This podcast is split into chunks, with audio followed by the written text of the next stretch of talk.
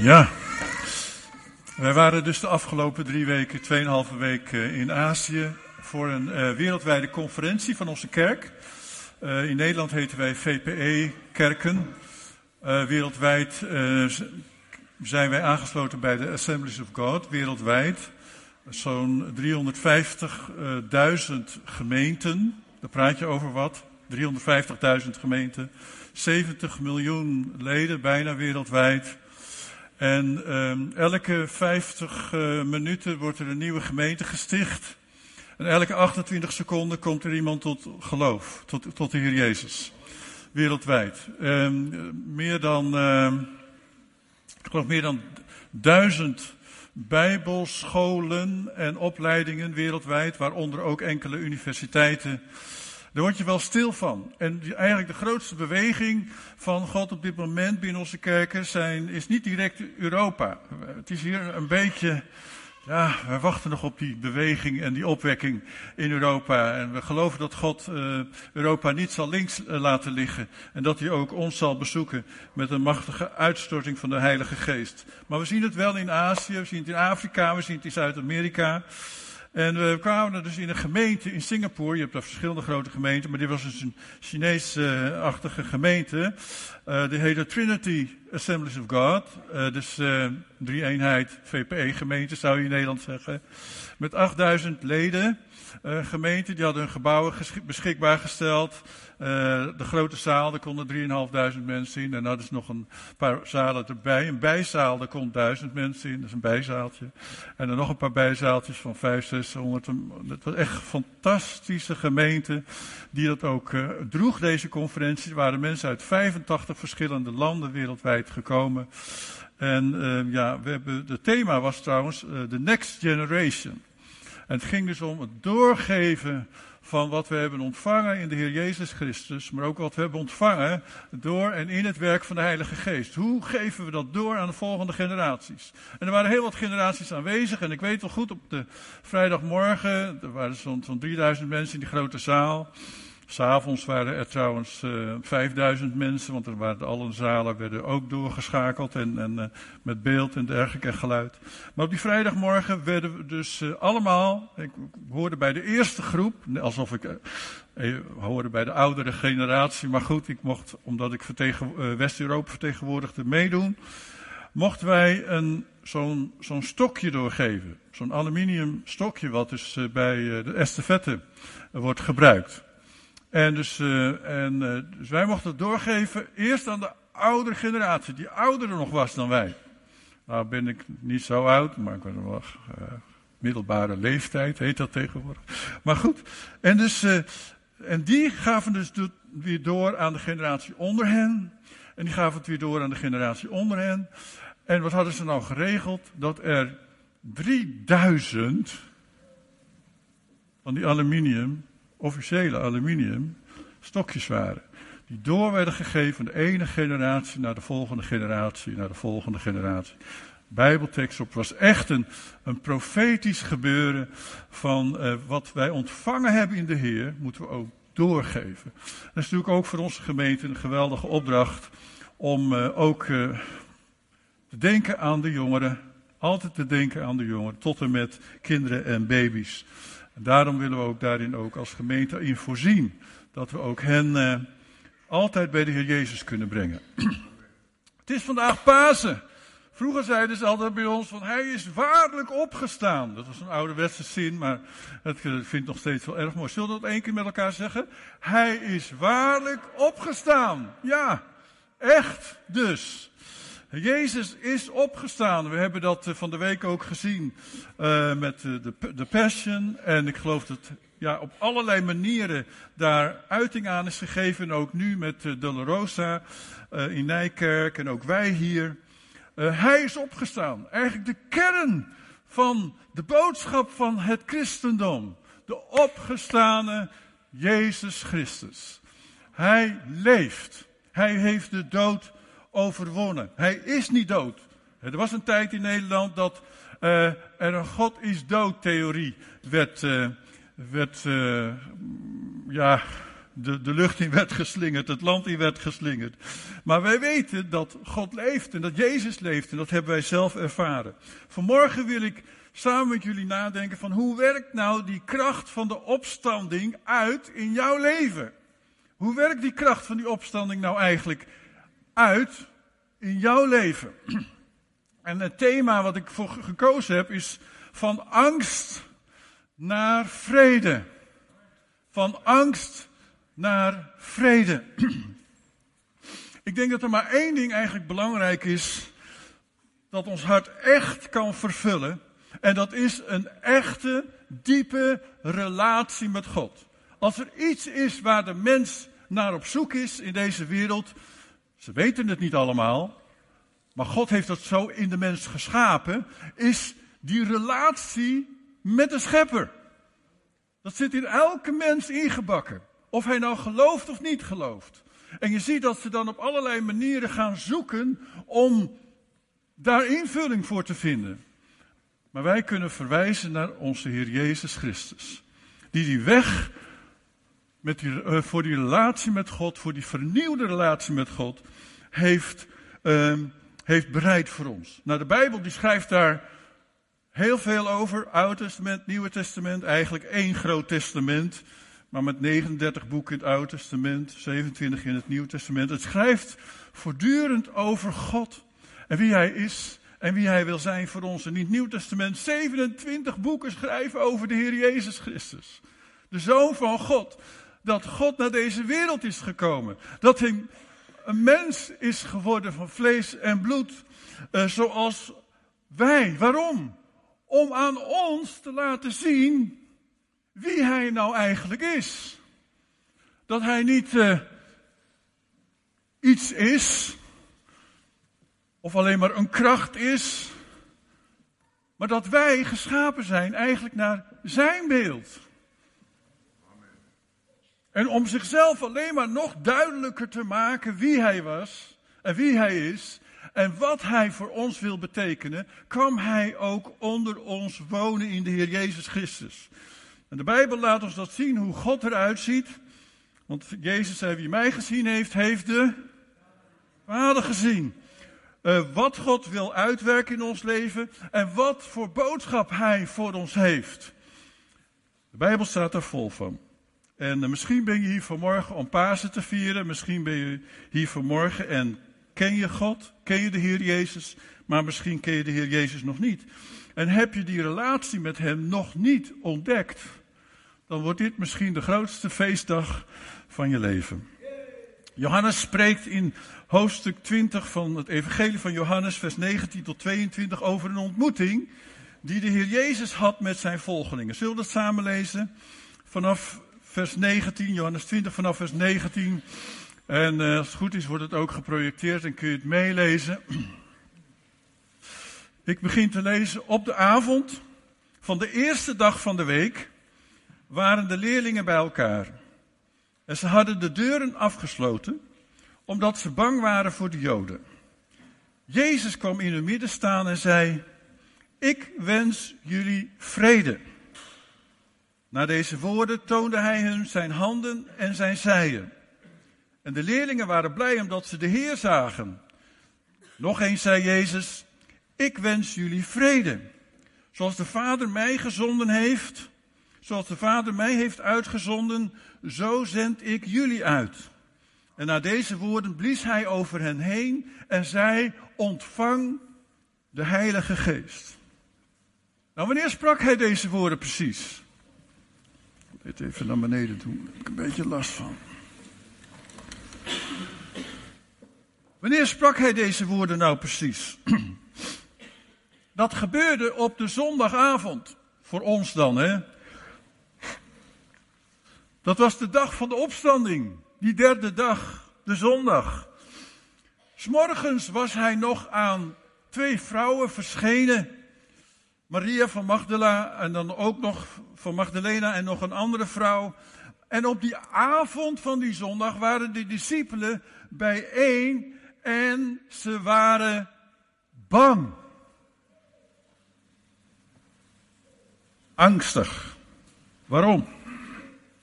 Waarom? Een paar dagen eerder was Jezus gearresteerd. Gebeurde nog maar pas. Hij was vals beschuldigd. Hij was als een crimineel aan een kruis gespijkerd.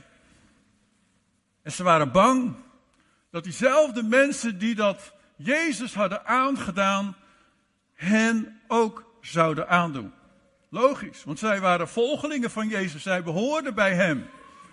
Alhoewel Petrus dat toch wel eventjes verloochend had. Aangekondigd zelfs door de Heer Jezus. En omdat ze bang waren, hadden ze de deur op slot gedaan. Wat doe je dan? Wij worden een klein beetje ouder. Corrie en ik, we zijn nog heel jong, maar we worden wat ouder. En een van de dingen die je gaat doen als je ouder wordt, is, tenminste, dat merk ik zo, is dat als je s'avonds naar bed gaat, kom maar, wees maar eerlijk, oudere mensen, dan ga je toch nog even een keer kijken of alle deuren goed op slot zijn. Ja, dat gevoel van veiligheid. Maar goed, ja, ook de jongeren die doen dat dus ook blijkbaar. Oké, nou goed, het is maar goed ook, hè. Want stel je voor, maar in ieder geval deden de discipelen dat dus ook. Ze deden de deur op slot. Nou, 3 jaar waren ze met de Heer Jezus opgetrokken. 3 jaar hadden ze met hem geleefd. 3 jaar hadden ze met hem gewandeld. Hoorden ze hem spreken. Zagen ze hem wonderen en tekenen doen. 3 jaar leefden ze met hem en hadden ze fantastische dingen beleefd. En nu viel alles in duigen.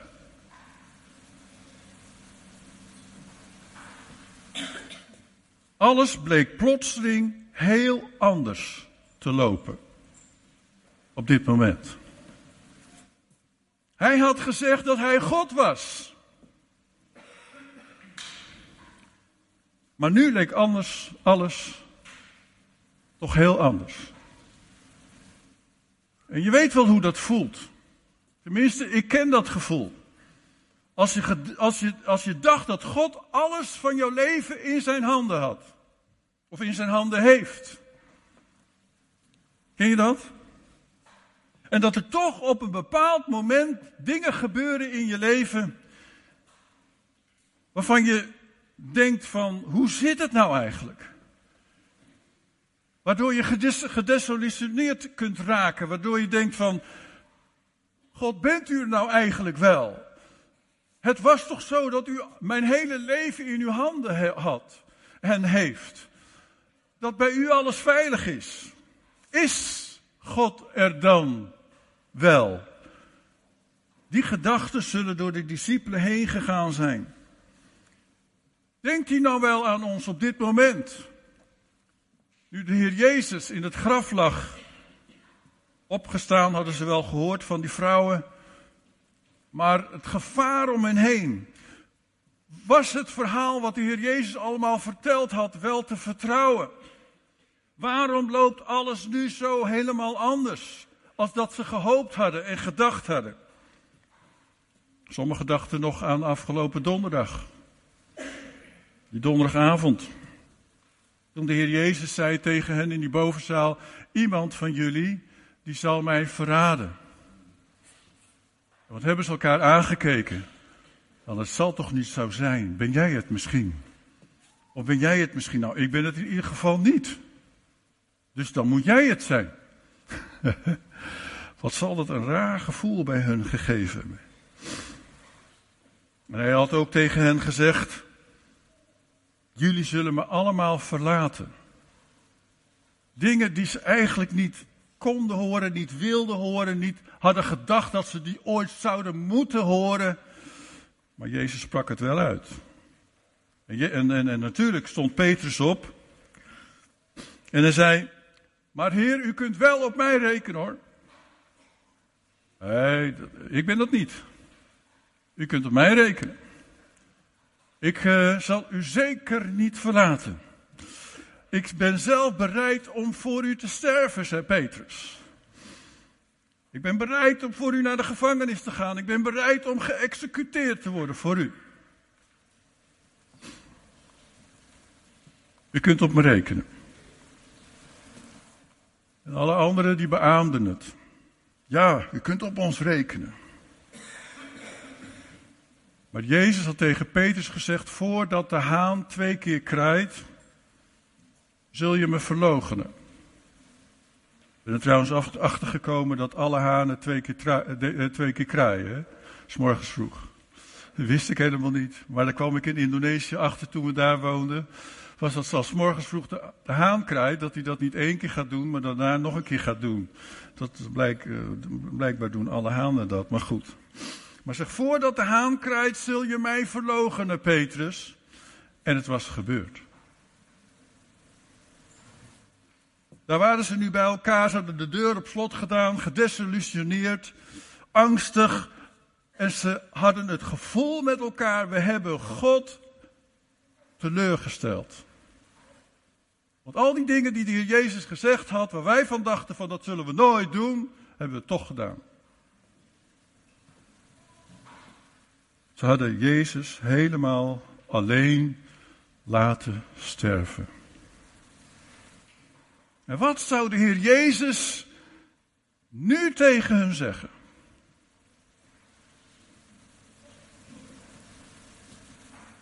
Vers 19. Jezus kwam in hun midden staan en zei,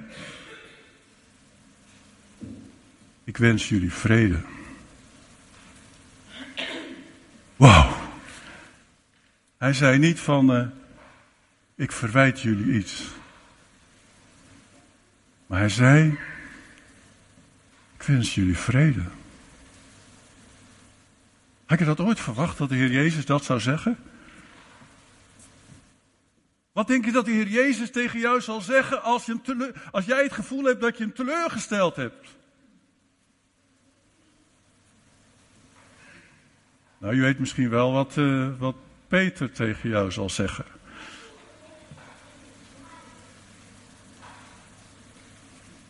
Maar de Heer Jezus zei alleen maar,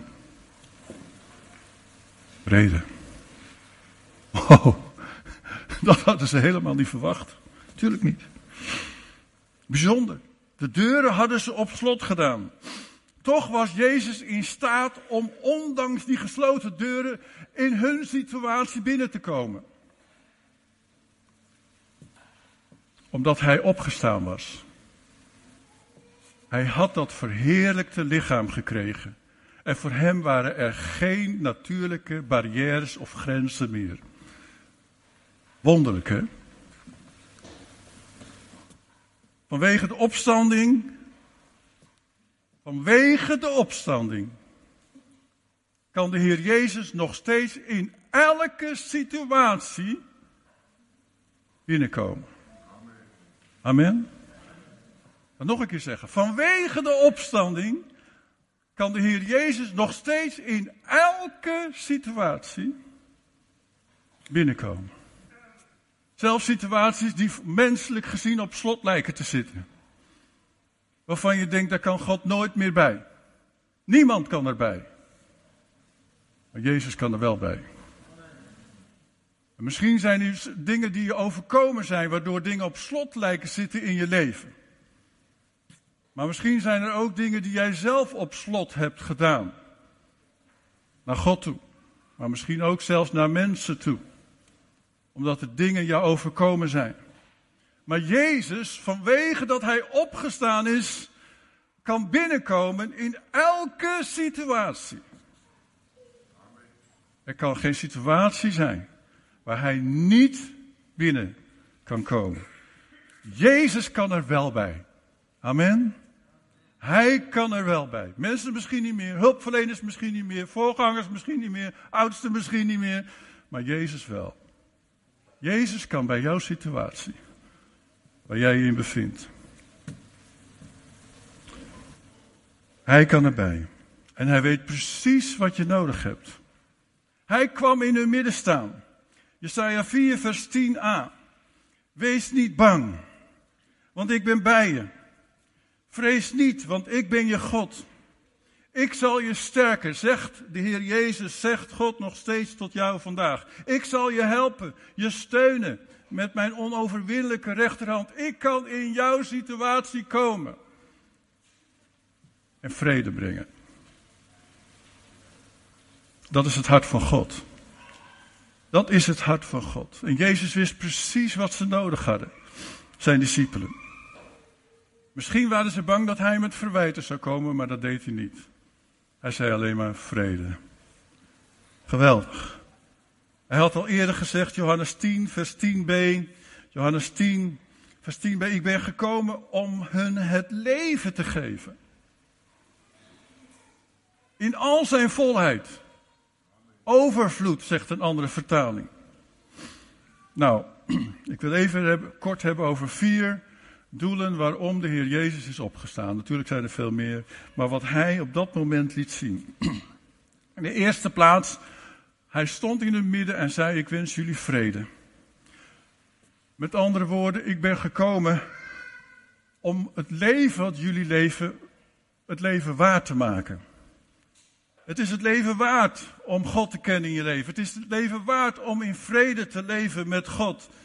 Die treurende, beteuterde gezichten van die discipelen, die angst die op hun, die daar te lezen was. Jezus zegt, ik ben gekomen om jullie vrede te geven. Hoe ziet die vrede er dan uit? Waar heeft hij het eigenlijk over? Het belangrijkste waar hij het hier over heeft is vrede met God. Want Jezus is gekomen om de vrede tussen de mens en God te herstellen. Amen. De mens zelf had die vrede verbroken door God de rug toe te keren. Door zijn eigen weg te gaan. Door zonde toe te laten in zijn leven. Maar de Heer Jezus was ervoor gekomen om dat probleem op te lossen. En die vrede tussen de mens en God weer te herstellen. Om ons te helpen zodat wij weer recht konden staan voor God. Daardoor ook gerechtigheid zouden zijn in de ogen van God. Vrede met God. Door de zonde waren we dat kwijtgeraakt. Romeinen 3 vers 23, want allen hebben gezondigd en derven, missen de heerlijkheid van God. Die waren we misgelopen door onze eigen fouten en zonden. De zonde brengt scheiding. De zonde brengt een kloof tussen God en mensen. Want God is een heilig God. Er kan geen zonde bestaan in zijn aanwezigheid. God is een God zonder fouten. God is een God die zuiver is. God is een God die gerechtigheid is. Maar ongerechtigheid, onze ongerechtigheid, de zonde van de mens, die scheiden ons van God.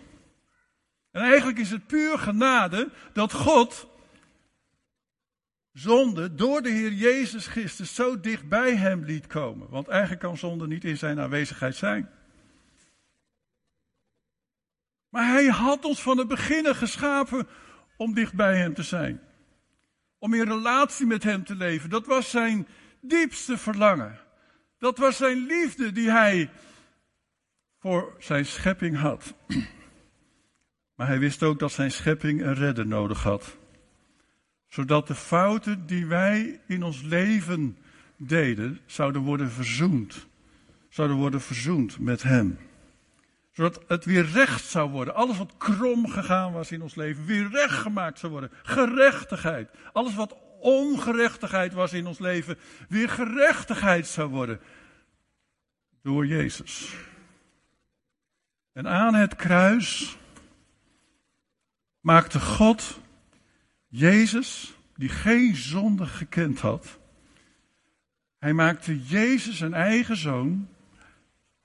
God maakte God tot zonde. Voor mij. Voor jou. Hij maakte Jezus tot zonde. Aan het kruis. Voor jou. Voor mij. God strafte hem op dat moment met de dood. Voor jou. Voor mij. Onbegrijpelijk. Niet te vatten. Dat God dat zo bedacht heeft. Want zonde moet gestraft worden. Zonde moet gestraft. God is een rechtvaardig God. In zijn liefde droeg hij die straf in Jezus. Voor mij. Voor jou. En als je dit wil aanvaarden in je leven, dan kun je voor altijd bij hem zijn. Nu al, in die relatie met God leven, maar ook tot in de eeuwigheid. Nadat wij dit lichaam hier achter moeten laten op aarde, kunnen wij tot in eeuwigheid bij hem zijn. Als je dat aanvaardt, dat offer van de Heer Jezus voor jou. Maar de Bijbel zegt ook dat als je dat offer afwijst, dan zul je voor de eeuwigheid zonder God leven. En de Bijbel spreekt zelfs over een hel. Ik wil daar vanmorgen niet over spreken. Maar het is wel de realiteit waar de Bijbel over spreekt. Maar als je vergeving hebt ontvangen in die kruisdood van Jezus voor jou, die jouw straf gedragen heeft, dan mag je ook voor eeuwig gered zijn, zegt de Bijbel. En God wil dat niemand verloren gaat. Romeinen 5, vers 1. Romeinen 5, vers 1 zegt, wij zijn dus als rechtvaardigen aangenomen op grond van ons geloof. En leven dus in vrede met God door onze Heer Jezus Christus. Halleluja. We leven in vrede met God. Doordat Jezus onze fouten heeft gedragen. Hij is ervoor gestraft. Jezus kwam om vrede te brengen. Ik wens jullie vrede. Geen verwijt. En als je vrede met God ontvangt in je leven, dat is heel apart. Dan kun je plotseling ook vrede met mensen hebben. Waar je eerst geen vrede mee kon hebben. Nou, dat kennen wij natuurlijk niet in de gemeente, want bij ons in de gemeente heeft iedereen vrede met elkaar. Toch? Maar dat is heel apart. Als je vrede met God ontvangt in je leven, dan wordt het plotseling mogelijk om vrede te hebben met mensen waar je eerst geen vrede mee had. Dat is het wonder dat je veranderd wordt. Omdat je dan door Gods liefde het vermogen krijgt om anderen lief te hebben die je eerst niet lief had. En dat gaat verder dan je eigen beperkingen. Want die hebben we wel hoor. Tenminste, ik wel. Paulus zegt in Romeinen 5 vers 5, deze hoop zal niet worden beschaamd, omdat Gods liefde in ons hart is uitgegoten door de Heilige Geest die ons gegeven is. Jezus wil vrede geven. Tweede doel, waarom de Heer Jezus opstond uit de dood. En wat hij hier ook uitlegt, is dat God wil dat je begrijpt dat hij jou met een doel geschapen heeft.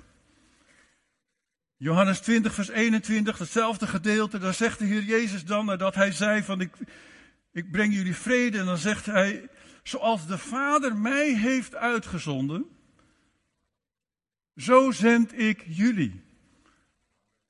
God heeft een doel met je leven. God heeft een doel met je leven. Het leven hier op aarde is niet toevallig. God weet precies wie jij bent. En God geeft om jou. Jouw geboorte is niet toevallig. Is niet een ongelukje.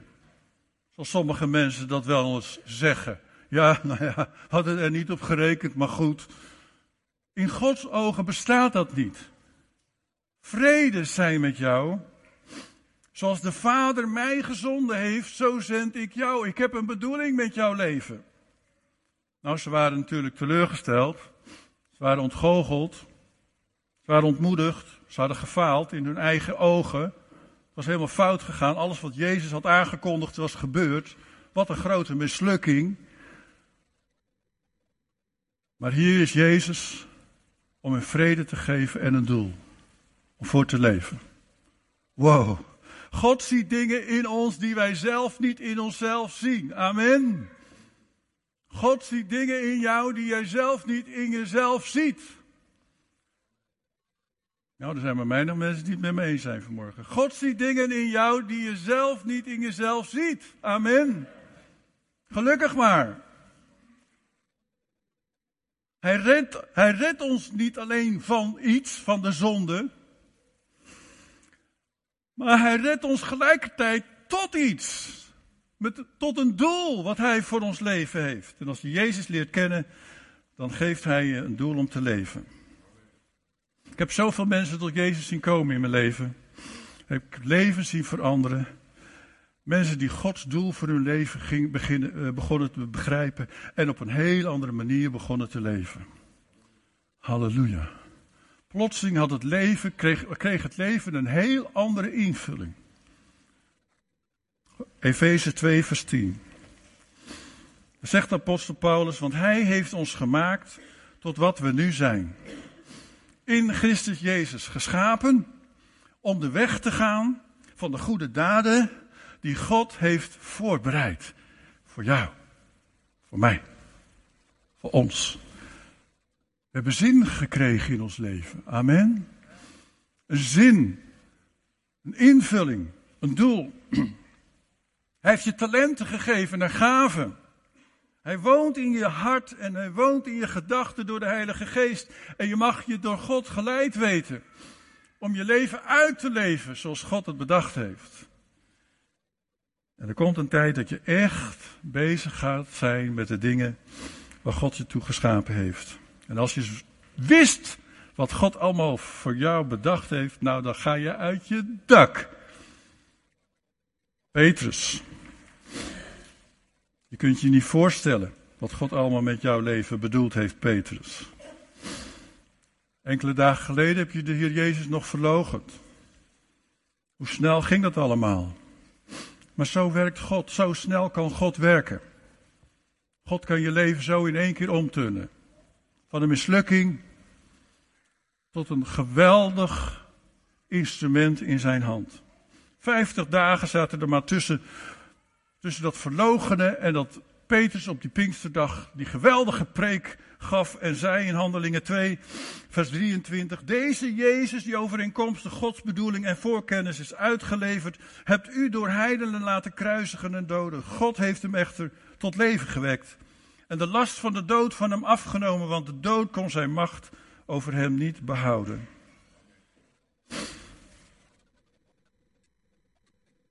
Wat een verandering voor Petrus. Wat zegt de Bijbel over jouw toekomst? Wat zegt de Bijbel over jouw toekomst? 1 Korinthe 2 vers 9. Wat het oog niet heeft gezien en het oor niet heeft gehoord, wat in geen mensenhart is opgekomen, dat heeft God bestemd voor een ieder die hem lief heeft. Wie houdt hier van de Heer Jezus? Oh, nou, bereid je maar voor hoor. God heeft een geweldig plan voor jouw leven. God heeft een geweldig plan voor leven. En dit gaat niet alleen maar over onze toekomst in de hemel. Dit gaat ook over onze toekomst hier. Derde doel waarom Jezus is opgestaan. Hij blies over hen heen, lazen wij in vers 22. Johannes 20, vers 22. En zij ontvang de Heilige Geest. Nou, het was nog geen Pinksteren. Maar de Heer Jezus wist dat het Pinksteren zou gaan worden. De Heer Jezus wist dat die uitstorting van de Heilige Geest over alle vlees beschikbaar zou komen. En hij gaf hier een vooraanzetje daartoe. Hij blies over hen en hij zei, ontvang de Heilige Geest. Hij wil ons bekrachtigen om te leven, om te wandelen in het doel wat hij voor ons heeft. Maar misschien zeg je vanmorgen, ja, maar ik heb genoeg aan mijn eigen besonjes. Ik kan dat nauwelijks aan, om nog iets voor God te moeten doen. Wel, ik heb een oplossing voor je. Je hoeft het niet zelf te doen. Hallo? Je hoeft het niet zelf te doen. Nee, je mag het God laten doen in jouw leven. Amen? Je mag het God laten doen in je leven. Laat God het doen. Want het heeft niks te maken met doe dit, doe dat, doe dit, doe dat. Sommige mensen denken dat het christenleven daaruit bestaat. Nee, het heeft alles te maken met zijn. Wie je mag zijn in de Heer Jezus Christus. Amen? Oh, halleluja. En dan heb je natuurlijk wel energie over, dus dan ga je natuurlijk wel het een en ander doen. Maar het gaat voornamelijk over wie je mag zijn in Jezus. God heeft alles al gedaan, van het begin, wat wij zelf al nooit hadden kunnen doen. Dat heeft hij al gedaan. Dus wij hoeven niet te doen, maar we mogen zijn in de Heer Jezus Christus, kinderen van God. Hij blies over hen heen en hij zei: ontvang de Heilige Geest. Zo deed hij het ongeveer. En het was een vooraankondiging van die geweldige Pinksterdag. Ik ga nog een paar teksten lezen en dan zijn we bijna klaar. Ik heb nog een paar minuutjes nodig. Romeinen 10 vers 9. Als uw mond belijdt dat Jezus de Heer is en uw hart gelooft dat God hem uit de dood heeft opgewekt, zult u worden gered. Fantastisch hè? Als je Jezus wil volgen in geloof, dan ontvang je een totaal nieuw leven. Wat je mag uitleven voor hem. Dan wordt je nieuwe schepping, 2 Korinthe 5 vers 17. Daarom is ook iemand die één met Christus is een nieuwe schepping. Het oude is voorbij. Het nieuwe is gekomen. Je wordt als het ware opnieuw geboren. Hij komt dan in je wonen. Met zijn Heilige Geest. Je wordt dan zijn tempel, zijn huis waar hij woning heeft. Efeze 1 vers 19 en 20. En hoe overweldigend groot de krachtige werking van Gods macht is voor ons die geloven. Die macht was ook werkzaam in Christus toen God hem opwekte uit de dood en hem in de hemelsferen een plaats gaf aan zijn rechterhand. Efeze 3 vers 16 en 17, laatste tekst. Mogen hij vanuit zijn rijke luister uw innerlijk wezen kracht en sterkte schenken door zijn geest. Zodat door uw geloof Christus kan gaan wonen in uw hart. En u geworteld en gegrondvest blijft in de liefde. Dat is zo geweldig bijzonder aan onze redding. En het mooie van een wandel met God. Hij is waarlijk opgestaan. En hij kan bij de besonjes van jouw leven. Daar kan hij bij. Hou die deur niet op slot.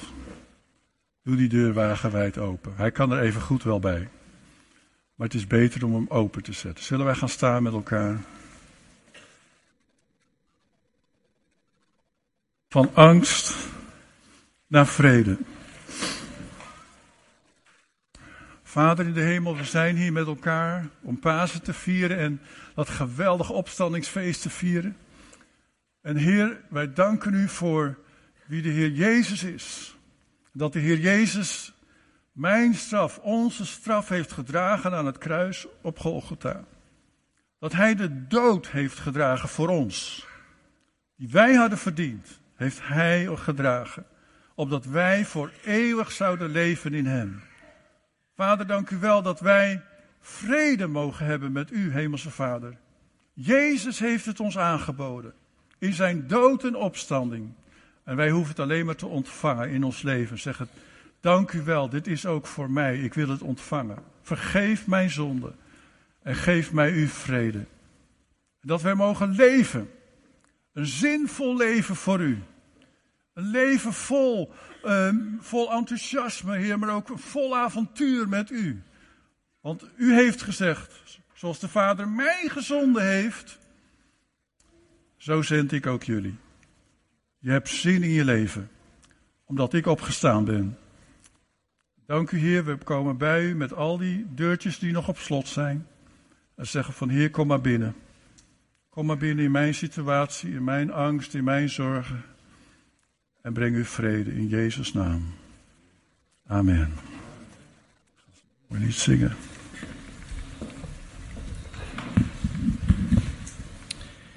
U mag even gaan zitten. Wij willen graag een lied voordragen, dat heet Via Dolorosa. Dat is eigenlijk... In Jezus' tijd was dat de hoofdweg in Jeruzalem.